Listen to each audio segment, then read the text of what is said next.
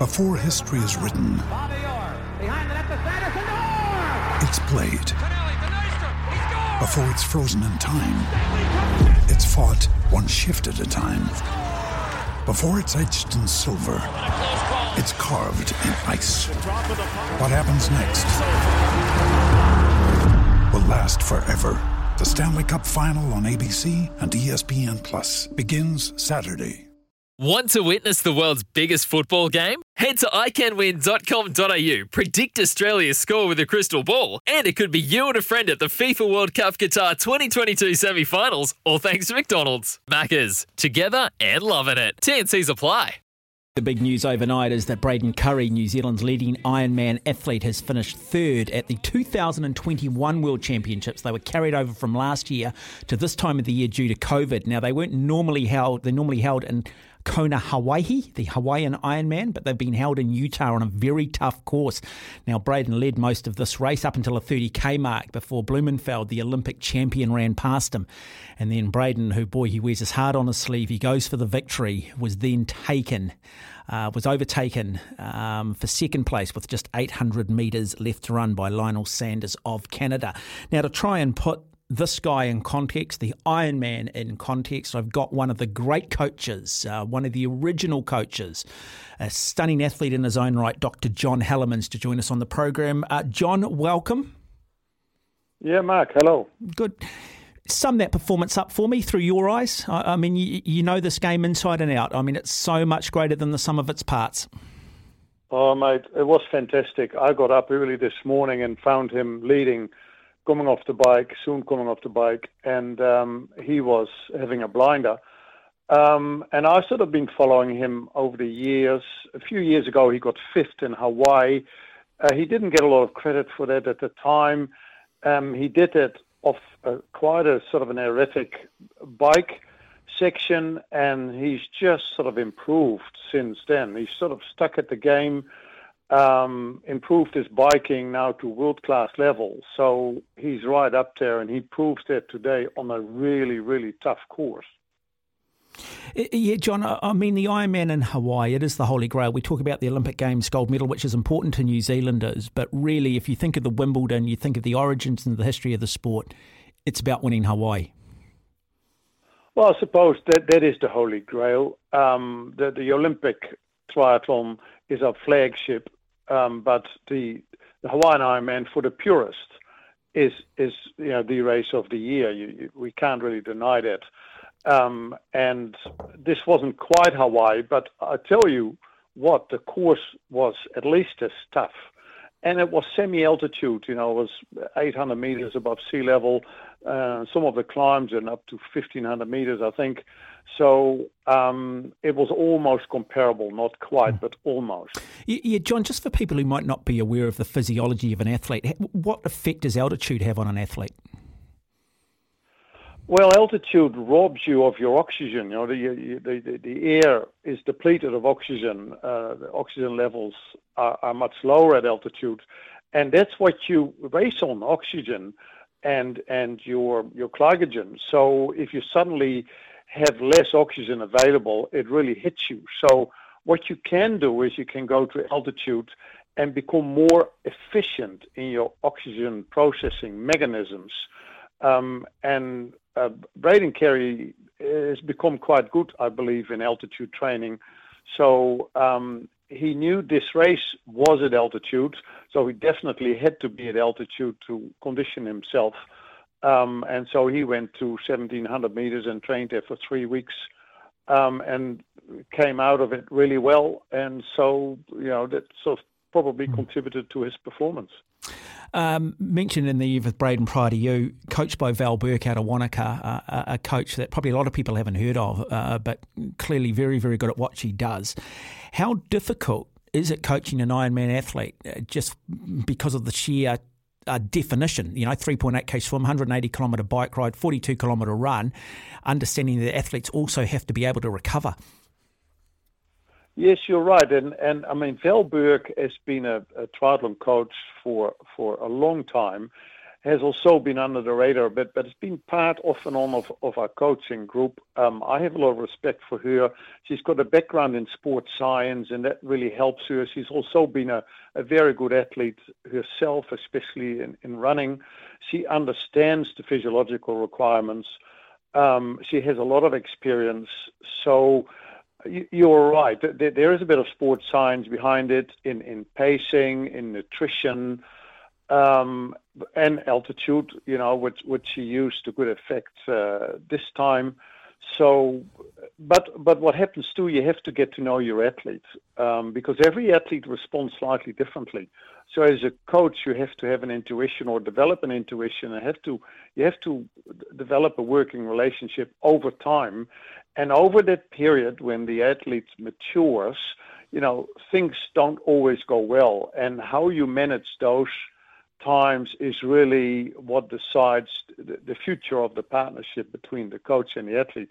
But this is really important, especially so in in, in an Ironman type of event where there are so many variables, and so there needs to be total trust between the athlete and the coach to to get the hmm. optimum result. You, you, people, have, you know, we say it's greater than the sum of its parts because you've got the transitions, but you've also got the nutrition side of things, and that sounds easy to eat and drink on a bike, uh, but when you're under duress and you suddenly and you're not always feeling hungry, um, it is a real discipline, John. Um, how important that, and clearly it's something that Braden's got right as well. You're right, and it's it's often called the fourth discipline especially in an Ironman, how well you can tolerate your nutrition, how disciplined are you to stick to your schedule? Because they all have their schedules often written on their bike um, to remind them. Because in the heat of the moment you tend to think, oh, you know, this is too hard. It's it's you're so tired, and then to uh, change your attention to the water bottle or or grab a, a, food bar of some sort, you don't have the energy to actually do that. So you think, oh, I'll, I'll wait for a bit, and um, and then it's too late. Sooner or later, you then have to pay the mm. price. So that discipline is very important. Mm-hmm. I asked um, Braden uh, that question about suffering. You know, is it? Do you believe that that ability to suffer, and we've seen it with the likes of um, the Bevan Dochertys, the Cameron Browns, um, Hamish Carter's, um, and the likes of Chris Gemmell. Is is it something you can coach, or as a coach, you just hope that you're going to get an athlete with such strong mental fortitude? Yeah, I, I think there's a difference between pain and suffering. So I often think that in a standard distance, Olympic distance triathlon, which is a couple of hours or preferably a bit less, you, you hurt. But uh, so it's it's painful, but it's for a quite a short period of time, um, and you almost can see the finish line. So it's pain, and you know it's temporary, and that's a great help. So that's almost easier. And Ironman the pain goes on forever and indeed becomes suffering. Mm. Because the first half or even over half of the race, you're doing at a steady, almost an enjoyable pace. But you can't enjoy it because you know that sooner or later you'll hit that point where you literally start to suffer. And then you still have uh, two or three hours or four hours to go. And that's when the you know, the, the resilience is required to work through that. Um, some have it naturally, but uh, as Braden said, you can uh, work on it too. You can develop it. You know, once you've been there a couple of times, you can then make a decision. Okay, I mm. I need to work on this. I need to do this mm. better. So you can train it. Uh, when you're a guy like Braden Currie, Erin Baker, um, you know, as an age group athlete, we, we, you go out there and you you look at the course and you've you know, you can sort of afford to back off on certain parts.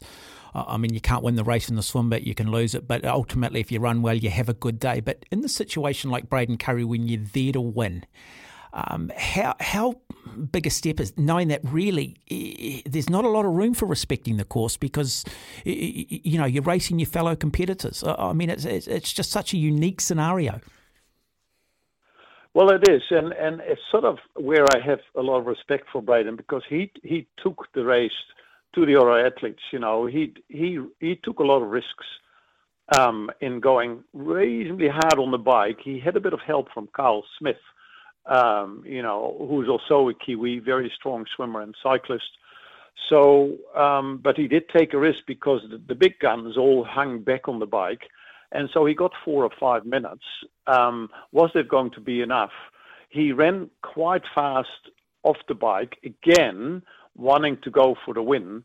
Also, that was risky, but he never really blew up. You know, he still ran 247 for the marathon on that very tough course after quite a hard bike ride.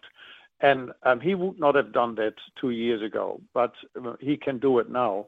And um, so I admire him for that. But at the same time, you wonder what would have happened if he had stayed with the group with Blummenfelt and um, um, Sanders, um, how the race would have developed. Personally, I don't think the outcome would have been any different, probably, in this case. But it'd be interesting to see what happens if he holds back a little bit more all the way through the bike and then in the first bit of the run. But it's not his personality. He's an aggressive, aggressive athlete, and he needs that sort of confidence um, to be able to perform well. So you think it's the same approach in Hawaii? That this is just Braden Currie. There's no point trying to manipulate the plumbing. Um, you know, clearly he's now experienced what it feels like to ride a bit harder and get off and run. He's got the opportunity for maybe a couple more building blocks between now and October. Yeah, I, would agree. I think you don't want to take, you know, his strength away from him, which which is building confidence and racing aggressively. Perhaps in Hawaii there might be a bit of tinkering between him and his coach, and there might well be bigger groups as well. It it would be a different race. Um, so that also means he will probably approach it differently. The good thing is that he's got quite a bit of experience of that race, and uh, I don't know if Blummenfelt is going to go there but um, you know, Braden does very well in the heat, um, so he can sort of go there, especially with this in his backpack, this uh, third place in his backpack. He can go there with confidence. You're listening to SENZ. It is 26 minutes away from 4 o'clock. My guest on the program is Dr. John Hellemans, one of the great New Zealand triathlon coaches, a great athlete in his own right. We are celebrating the performance of Braden Currie overnight, finishing third at the Ironman World Championships in Utah.